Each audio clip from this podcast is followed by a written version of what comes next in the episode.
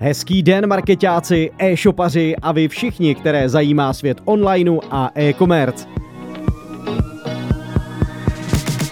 Já jsem Marek a vítám vás u podcastu o tom, jak dopadla česká e-commerce v roce 2023. Společnosti Heureka a Asociace pro elektronickou komerci APEC vydali velmi zajímavou tiskovou zprávu na téma, jak vypadala česká e-commerce v loňském roce. Jak už jsem několikrát naznačoval ve svých newsletterech, potvrdilo se, že na českém onlineovém trhu došlo k propadu minus 6%.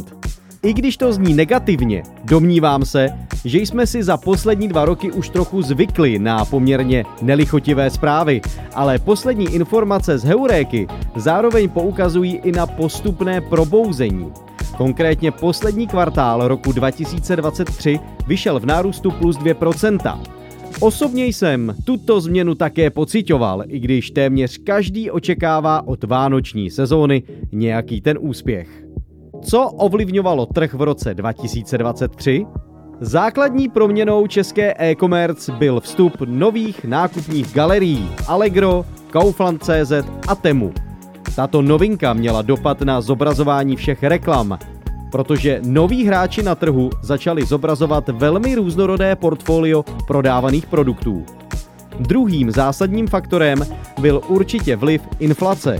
V tomto směru bude však efektivní opřít se spíše o fundované názory ekonomů, takže doporučuji pročíst příslušné rubriky, které vám mohou poodhalit, jak může aktuální vývoj ekonomiky ovlivňovat vaše podnikání.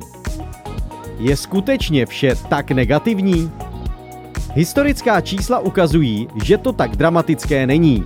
Když si srovnáme rok 2023 s 2019, celkový obrat v korunách se navýšil, takže se dá říct, že se sice teprve dostáváme do normálních čísel, tedy do doby před covidem, ale graf je stále v rostoucím trendu a to je pozitivní.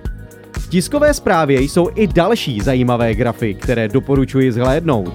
Například počet e-shopů, který za loňský rok evidujeme na českém trhu, je kolem 50 tisíc.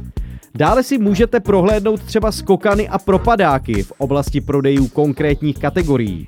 Více na mém blogu nebo přímo na webu Heureka Group.